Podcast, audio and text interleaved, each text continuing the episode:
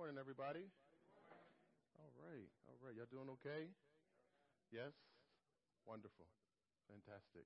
Well, good morning. My name is Pastor Derek Parks, and uh, I have the wonderful privilege of sharing the Word of God with you this morning um, and serving as the lead pastor here at Epiphany Church. And so uh, I am very excited um, that uh, we get to, to, to live life together um, as a community of God. And And I think this is wonderful because um, if you look around our church, you look around and you see people from different backgrounds and um, different ethnicities and ages and all the different stuff. And uh, I want you to know how, um, like, uncommon that is, because I get questions from people all around the country, and they ask me questions like, how do you get all those young people? And, like, how do you get such a diverse group of people? And I tell them I don't know, because I really don't. I really don't know.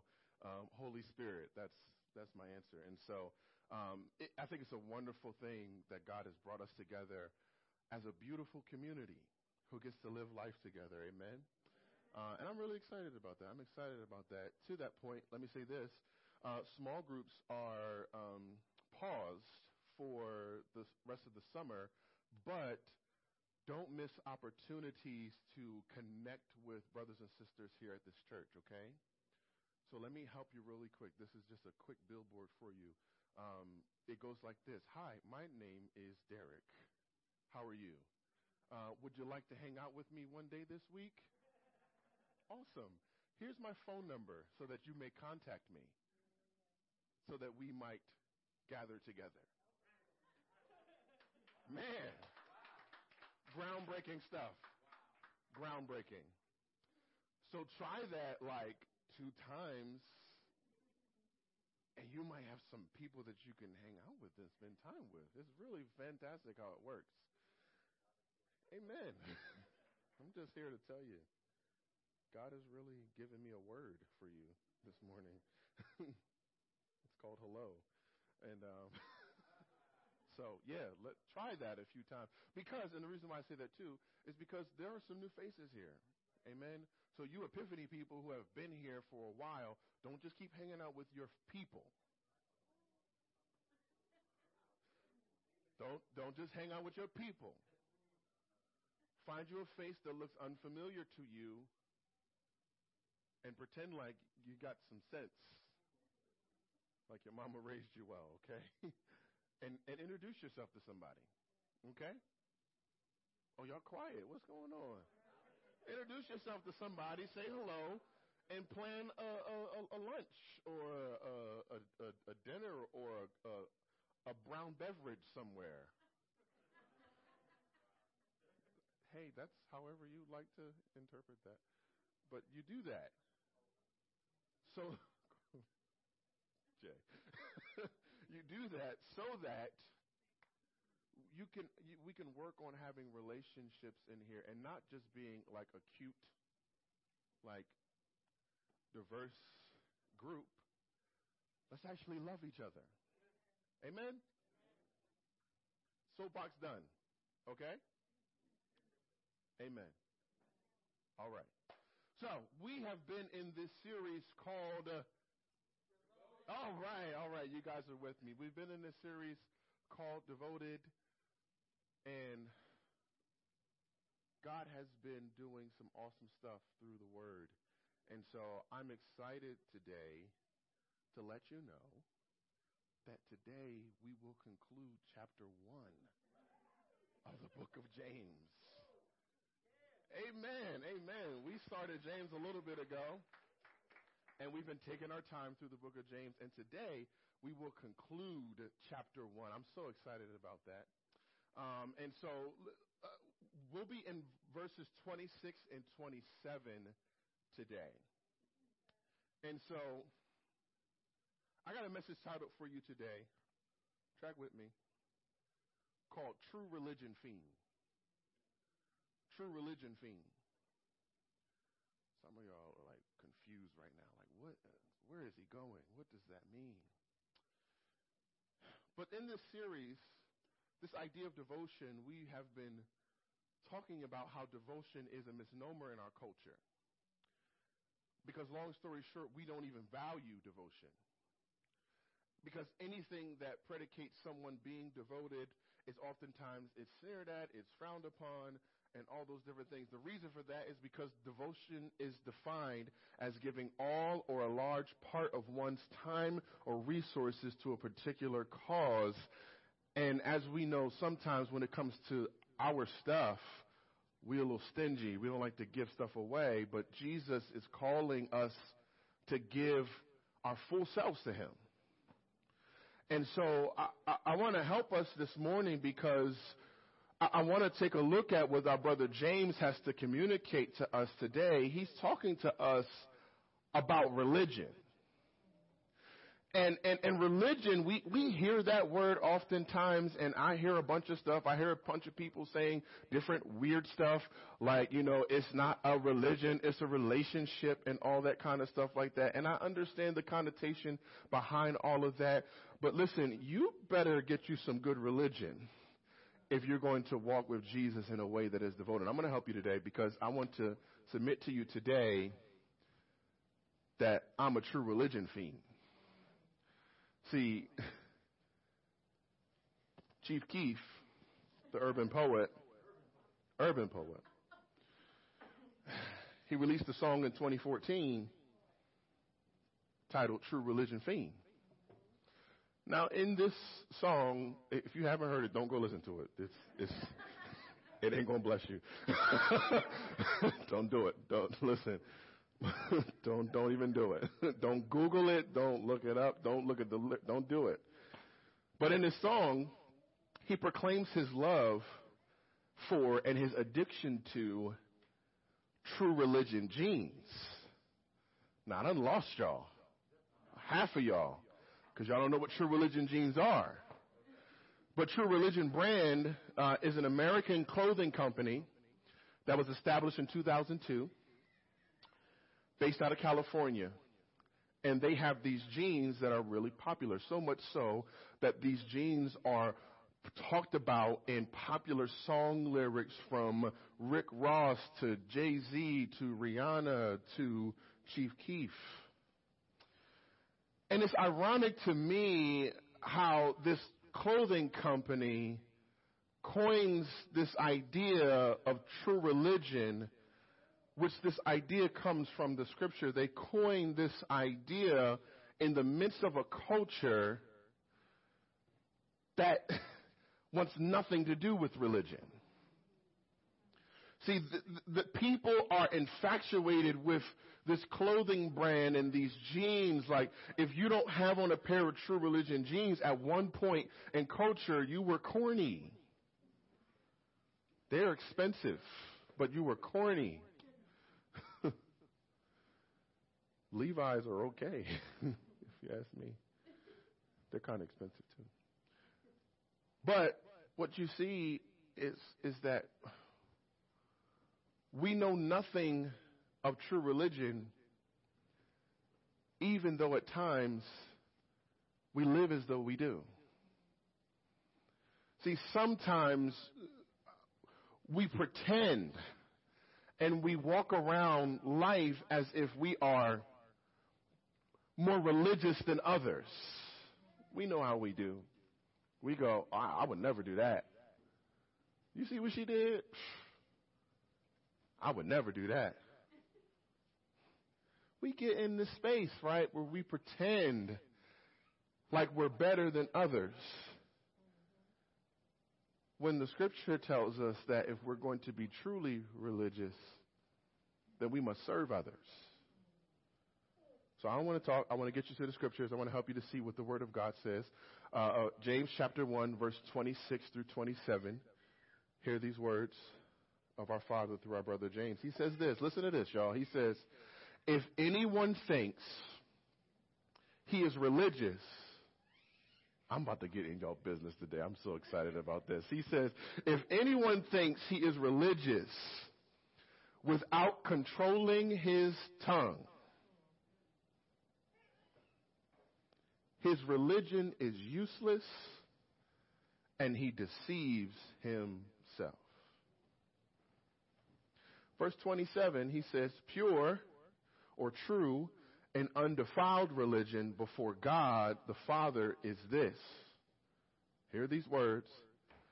To look after orphans and widows in their distress, and, somebody say and. and. That was good. To keep oneself unstained from the world. Father, I pray, God, we need you today. Father, I pray, God, that you would would speak to us clearly today, Father. I pray, God, that you would stand in my body and think through my mind and speak through my mouth today, Father. I pray that the words that I communicate to your people today, God, would communicate your heart to them. And so, Father, I pray, God, also that we would have ears to hear the word of God. Uh, and as we learned last week, God, I pray that we would not just be hearers only who deceive ourselves, but that we would be also doers of the word as well. And so, Father, help us to hear this word clearly. Help us have ears to hear. But then when we hear it, help us to put it into action. And so, Father, I pray by your Spirit that you would be with us today. In Jesus' name, everybody said amen. So,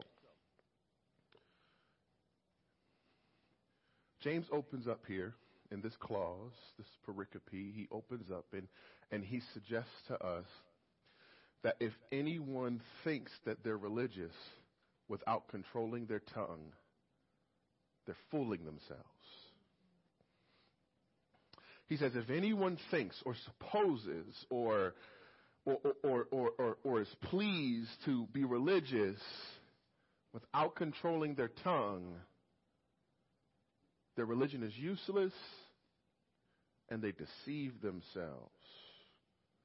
James here is encouraging us with this idea is because everyone has an idea in their head about what they're supposed to be. Everyone has an image in their head about who they think they are. Everyone has an image in their mind about how they present themselves to the world. And what I want to submit and argue for you today is that true religion is the gap between who you think you are and who others think you are. I'll submit more to you that maturity in Christ is the gap between how you how you perceive yourself and how others perceive you.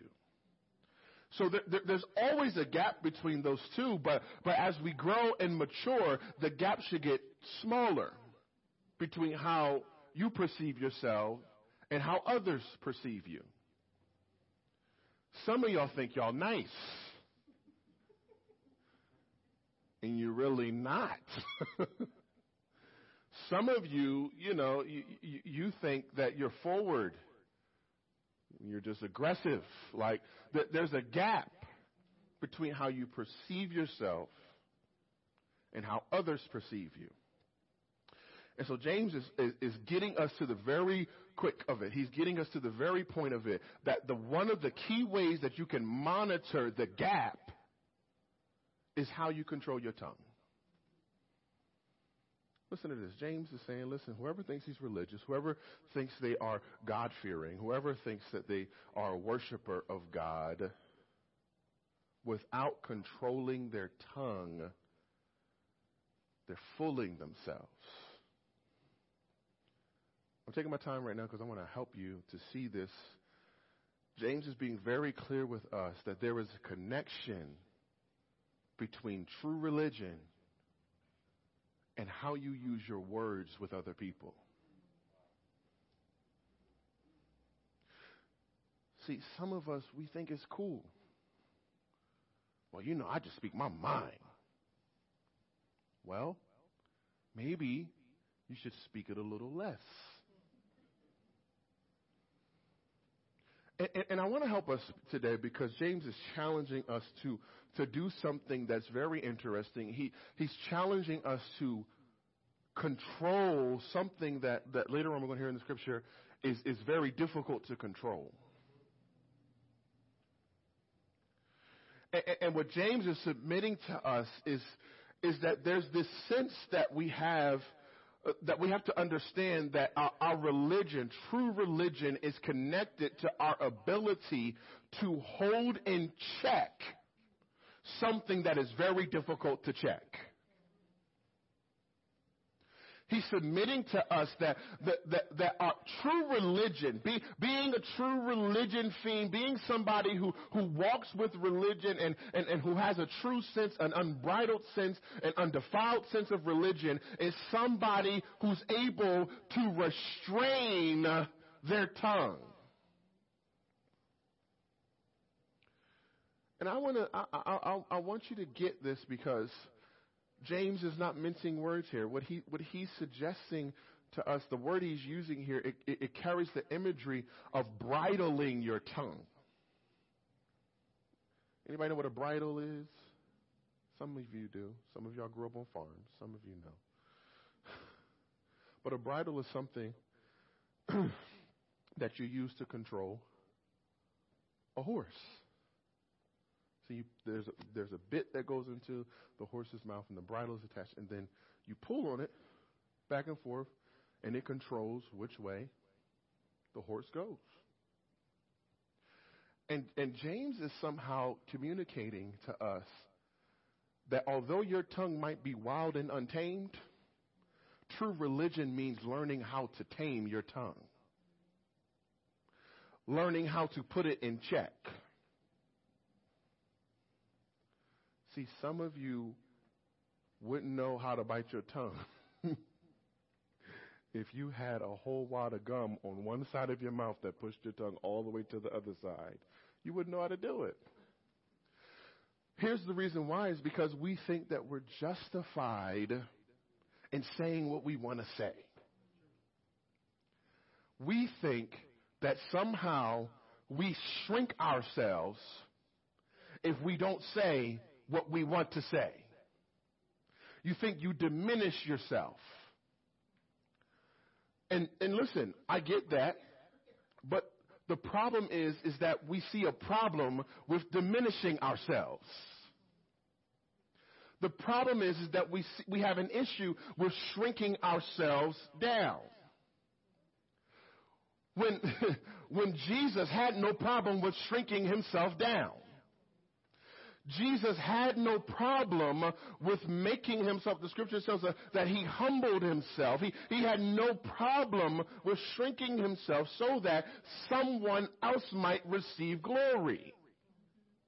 And I want to submit to you this morning that there are challenges in your life. There are times in your life when you shrinking yourself down by controlling your tongue, it actually puts Jesus on display. And so we got to learn to be okay with controlling our tongue. This idea here, this word for controlling, it comes from a, a word which means to lead. And so the, the, the problem is oftentimes is we, we say stuff and we just blurt stuff out of our mouths. Uh, but we're, we're going to get to that in a second, because you don't just blurt stuff out of your mouth. It comes from your heart. But we just blurt stuff out of our mouths at times, right? And and, and and and we say, well, I couldn't help it. They made me angry. I couldn't help it. They, they they made me mad. Did you hear what they said to me? They can't talk to me like this. But this word suggests that you've got to learn to lead yourself.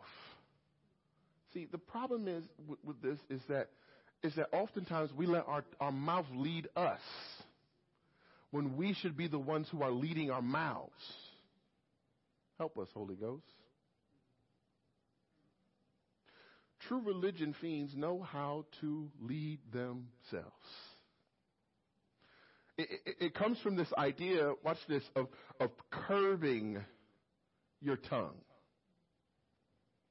It, it, it comes from this idea, that, that, that idea there of curbing is, is to restrain or to keep in check, but it comes from th- this, this, this, this root word, watch this, which means to bend or to bow your tongue.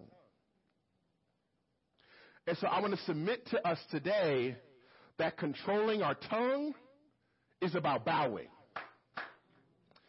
See, controlling your tongue is about bending. And, and, and maybe you don't get that right now, but, but I want you to submit, because, listen, when, when you were young in Christ, there were some things that you would just go off about, but now that you're more mature in Christ, you learn to let some stuff go. And the reason for that is because you've learned how to bow. The reason for that is that you've learned how to bend. And, and controlling your tongue, I'll submit this to you, controlling your tongue is an act of worship before God.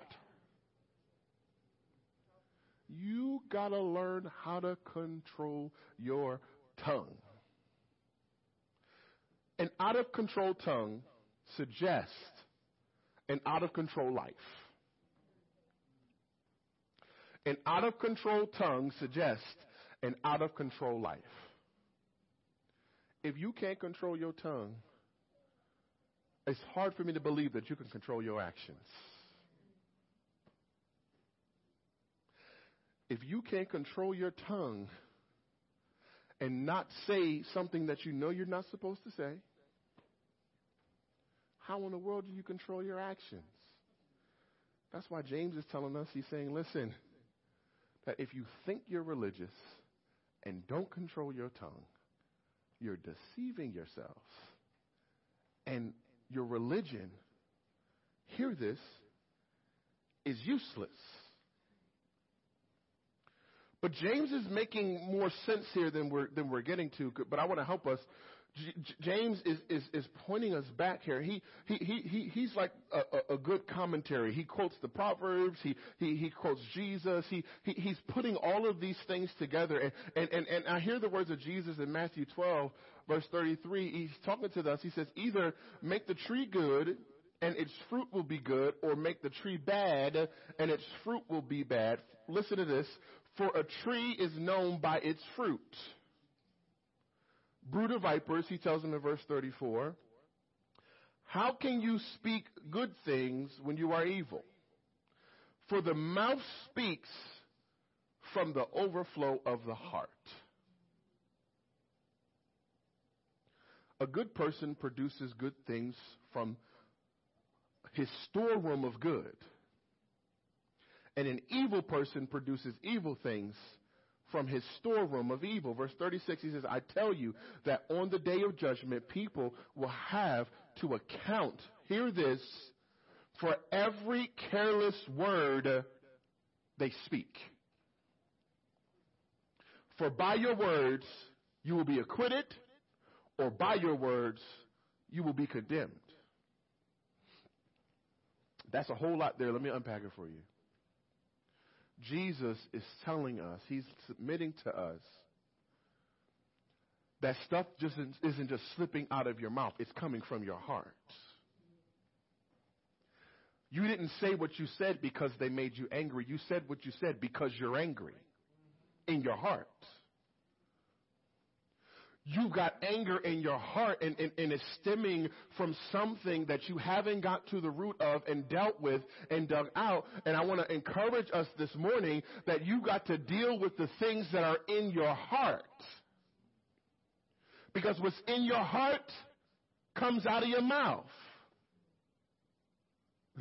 there's a there's there's a story of a of a parishioner following around his pastor one day. The pastor was fixing some stuff at the church. He was hammering some stuff, and he's carrying around the hammer. And the guy was just following so closely behind him to the point where the pastor said, hey, bro, can I help you? You good? Like, what's going on?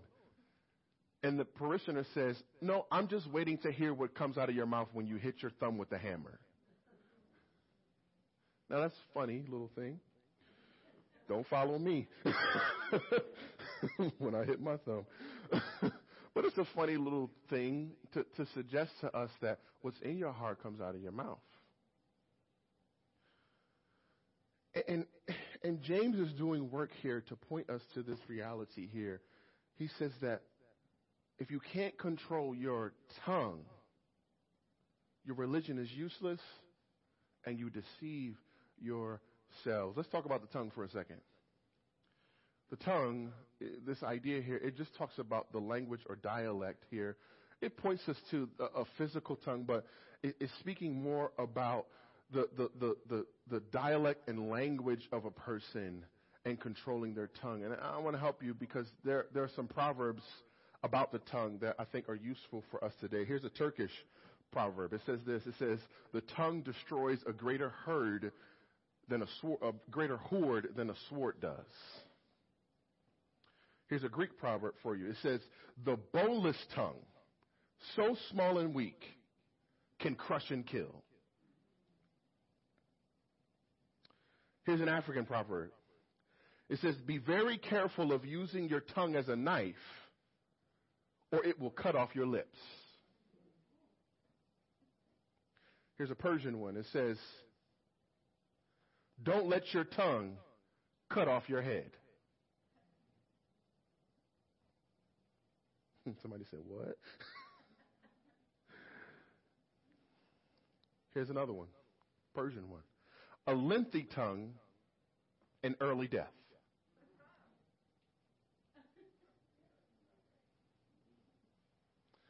I'll translate that in hood speak. Don't cash a check with your mouth. You know the rest. Here's another one. The tongue, this is, this is a Chinese proverb. The tongue can speak a word whose speed outstrips the steed. Last one for you. This is an, this is an, an Arab proverb. It says, the tongue's great storehouse is the heart.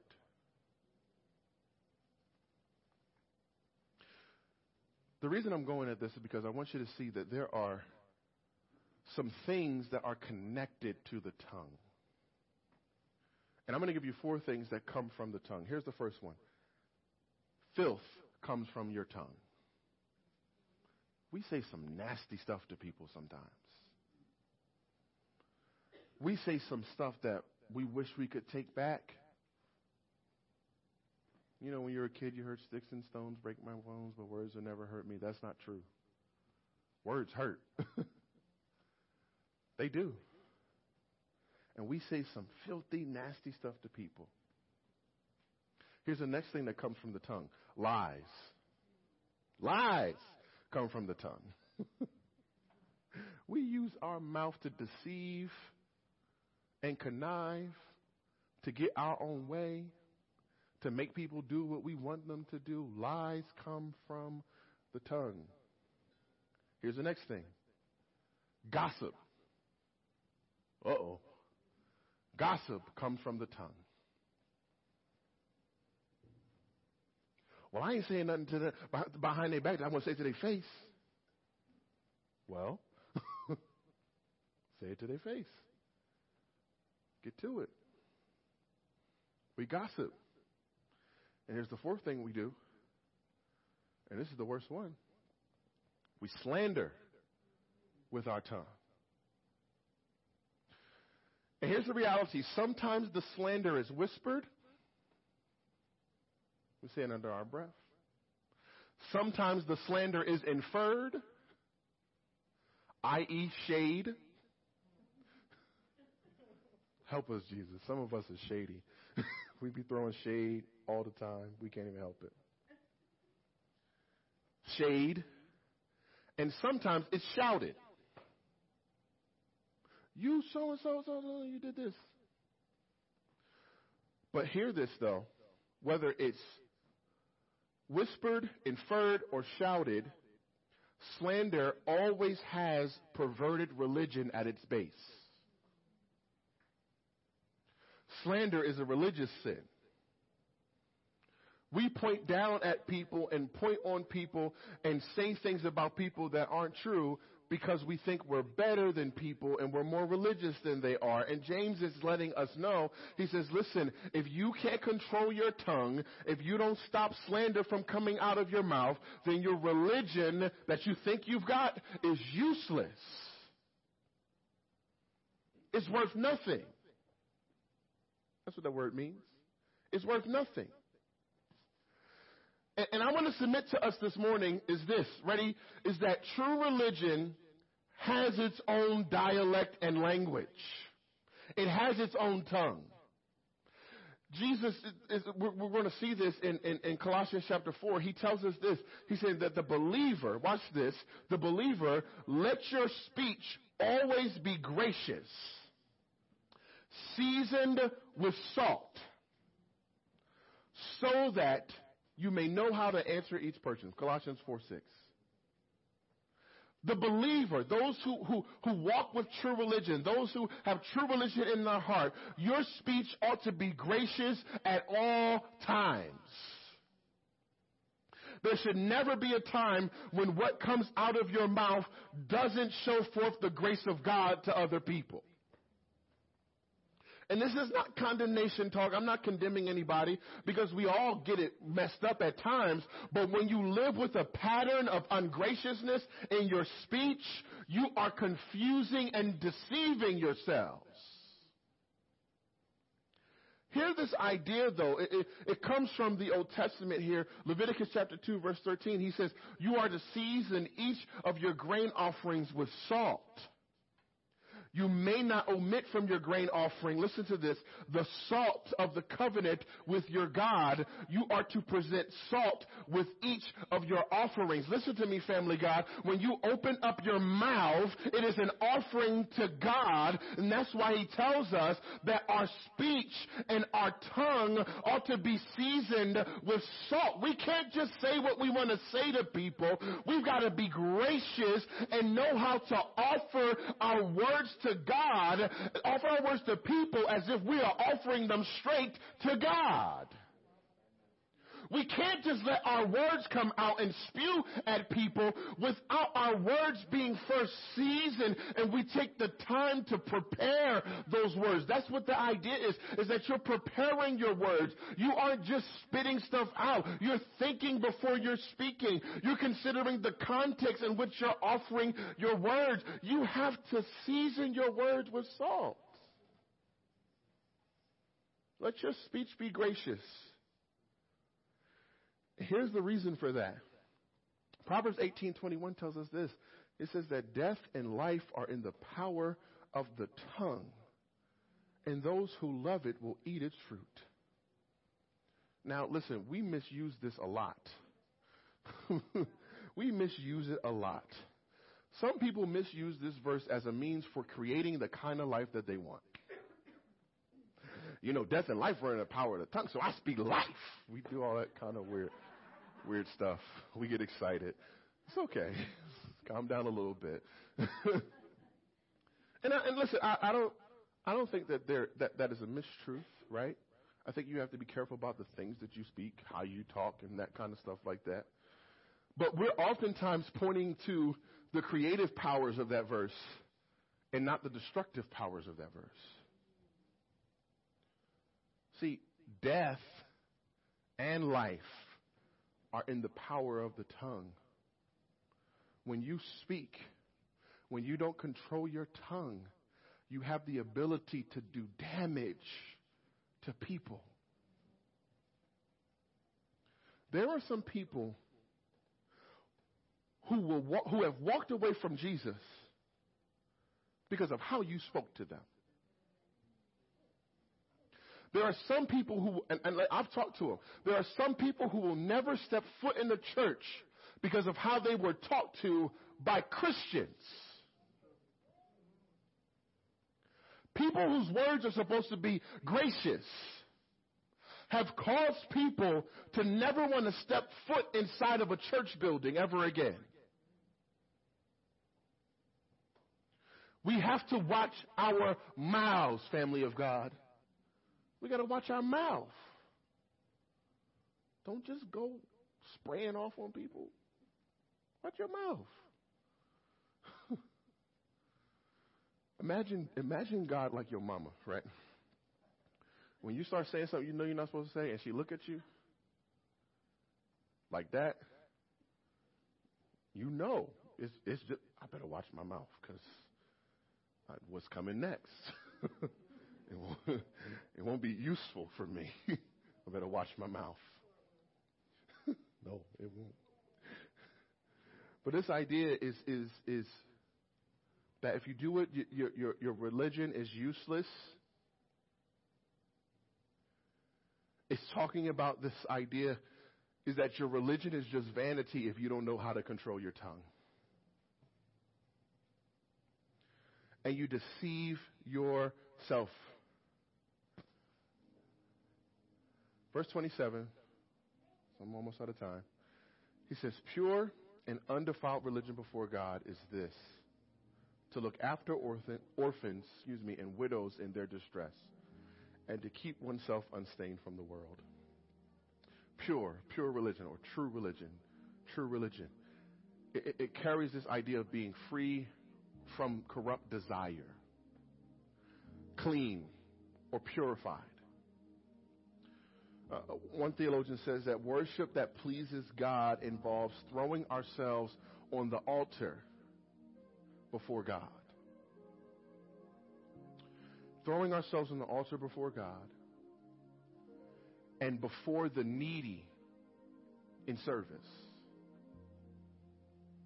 He goes on to say that that we, we, we may plead a lack of time to do that. But if we have time for recreation and social activity, then we have time to put ourselves before the altar and before the needy. He goes on to say that pure and undefiled religion, religion that is unsoiled or free before God the Father, is looking after orphans and widows in their distress. We are called to, to first do the work of controlling our mouths. And then he calls us into a dimension of looking after those who are comfortless.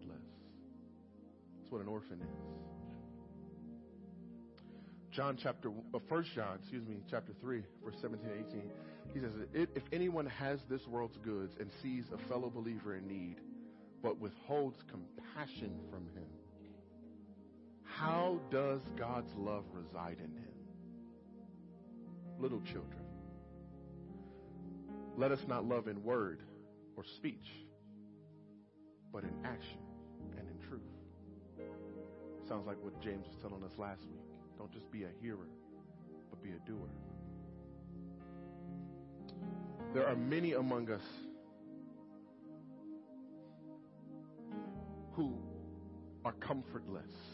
And I, I, I, I want to give you a little bit to help you see that there are people around us whose condition is marred because of sin, but there's people whose condition around us are marred because of circumstance. Loss of a key provider in the family. Orphaned, widowed. We are called as a church of Jesus to make sure that we are caring for the needs of people. And that doesn't mean that we care for every single need, but that means that we create environments where people can have their needs met. That happens through community. That happens through us setting up various systems in our churches and things like that where people can come and receive the benefits and blessing of being connected to the community. But he's calling us to deal with them in their distress, when they're pressured, when they're burdened. And we're called to do that. We're called to care for the needs of those who are hurting and broken. And praise God, we do that well here at Epiphany. Every third Saturday, we are serving at our food giveaways. We give out about eight thousand pounds of food, and we serve our community. We love on people who have needs and all those different kinds of things. Every Wednesday, we're here praying for people. So we do that well here. Praise the Lord. But this is a personal call for you to make sure that the people in your life, the brothers and sisters in your life, those who are followers of Christ in your life, who come up against pressure, that they could find some pressure release in you.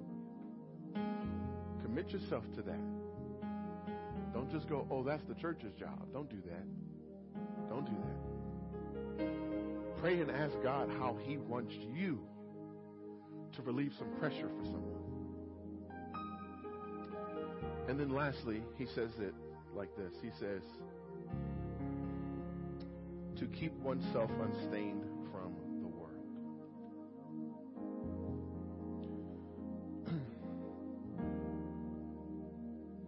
Anybody ever made Kool-Aid before? I saw one hand. Anybody make Kool-Aid before? There you go. Okay, there we go. All right, it's been a while. It's been a while. Kool-Aid. Kool-Aid. Making Kool-Aid is an art for the skilled. Let me talk to somebody in here. It's an art for the skilled. This idea of keeping your life unstained from the world, it requires the same level of skill that making Kool-Aid does. Now, I won't get into all the intricacies and argue with you about Kool-Aid making. But you know, some of you, you know, you know who you are too. But listen to this. Making Kool-Aid without getting your hands stained was one of the marks of your skillfulness.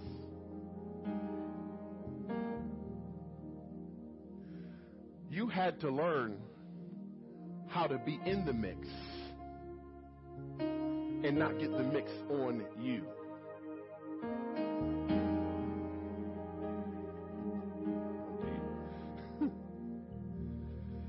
And the reason for that was this. If the mix got on you, your hands were stained for days. And what James is submitting to us is this. He's saying, be in the mix. Stir the Kool-Aid. Pour the packet inside of some warm water. Just a little bit of warm water. Just a little bit. And then you start stirring in the sugar. How much sugar? Pour. Just keep pouring. And get in the mix. James is saying that those who are true religion fiends, listen, they know how to be in the mix and not let the mix get on them. And in Jesus' terms, he says they know how to be in the world, but not of the world. That's true religion. John seventeen, Jesus prays this prayer. Because be in the world, not of the world, it's not a direct quote, but it's inferred. He says this, he says, I've given them, listen to this, verse fourteen, I've given them your word. The world hated them because they are not of the world, just as I am not of the world. Then Jesus says something here that is paramount. He says, verse fifteen, he says, I am not praying that you take them out of the world, but that you protect them from the evil one. They are not of the world, just as I am not of the world. Verse seventeen, sanctify them by the truth. Your word is truth. Family, the reason why we call you to love the word here at Epiphany is because we know that the word is a protective shield from the attacks of the enemy. We know that the word is like a glove that you can wear to make sure that you don't get stained by the world. We are called to be in the world and infiltrate the darkness of the world, family, but don't let the world get on you. The reason why you can't control your tongue sometimes is because you've got too much of the world in you. Don't let the world get on you. But keep your life unstained from the world. See, the world is already polluted. It differs from the word. It calls perversion happiness. It calls murder a, a choice. it calls racism values. But being a true religion team, being somebody who loves religion, someone who's addicted to true religion, someone who can't have enough of true religion. That's what a fiend is, is someone who can't get enough, somebody who, who just has to have it. If, if you're going to be a true religion fiend, if you're going to be devoted, here's my closing point. Watch your mouth. True religion fiends know how to watch their mouths. Next, they care for the least. Don't just be concerned about yourself. Be concerned about the needs of others. That's Philippians chapter two. He, it says that have the mind of Christ in this way, that you consider the interests of others over the interests of yourselves. That's the mind of Christ. It's caring for the least. And then last, if you're going to be a true religion fiend, family, live an unstained life. I'll help you with one last thing. Listen to this. Fake religion is concerned with your good habits. Well, I go to church every week. I give. I don't sleep around. I don't cheat. I don't do those big things. That's what fake religion is concerned with. True religion is concerned with your bad habits. People with true religion, they they, they just I, I don't I didn't pray enough this week. I, I, I didn't get before the Father enough this week. I, I didn't get in my Word enough this week. I, I, I need to spend more time with Jesus and poring over the Scriptures and finding out what, what God has to say to me. I watched too much T V this week. I, I need to make sure that, that I'm spending time with brothers and sisters who are like-minded, and I need to spend some time getting into the Word of God. True religion is concerned with your bad habits.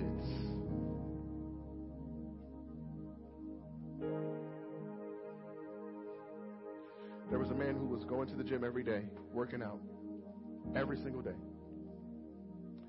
And he was so confused about why he wasn't losing any weight. He, he, he's like, I'm doing all the types of exercises that they say do. I'm doing this and that. I'm doing all types of stuff. Why am I not losing any weight? And his trainer asked him, well, what's your diet like? And he said, well, every day when I leave the gym, because I work so hard, I treat myself to a box of donuts. You're too concerned with your good habits. Going to the gym, working out. What about those bad ones? Get rid of those bad ones and you'll be okay. Family, we've got to learn how to live like true religion fiends, where everything that comes out of our mouth pleases the Father. Everything we do with our hands pleases the Father. Everything that comes from our heart pleases the Father. And we can do that by living lives that are devoted to Jesus. Amen. Father, thank you. Thank you for your word. Father, we pray that you would help us to live like devoted, true religion fiends. God, help us not proclaim our love for some material things, but help us to proclaim our love for the immaterial person of God. God, we just thank you. We praise you. We ask you for forgiveness in the areas where we have not controlled our tongue. God, I pray that we would go and make it right with those who we have harmed from not using our tongue in the way that you've called us to. God, I pray that we would move away from filth and lies and gossip and slander, and help us to walk in love, joy, peace, goodness, kindness. God, we ask all these things in the matchless name of Jesus Christ, our Lord and Savior. In Jesus' name I pray.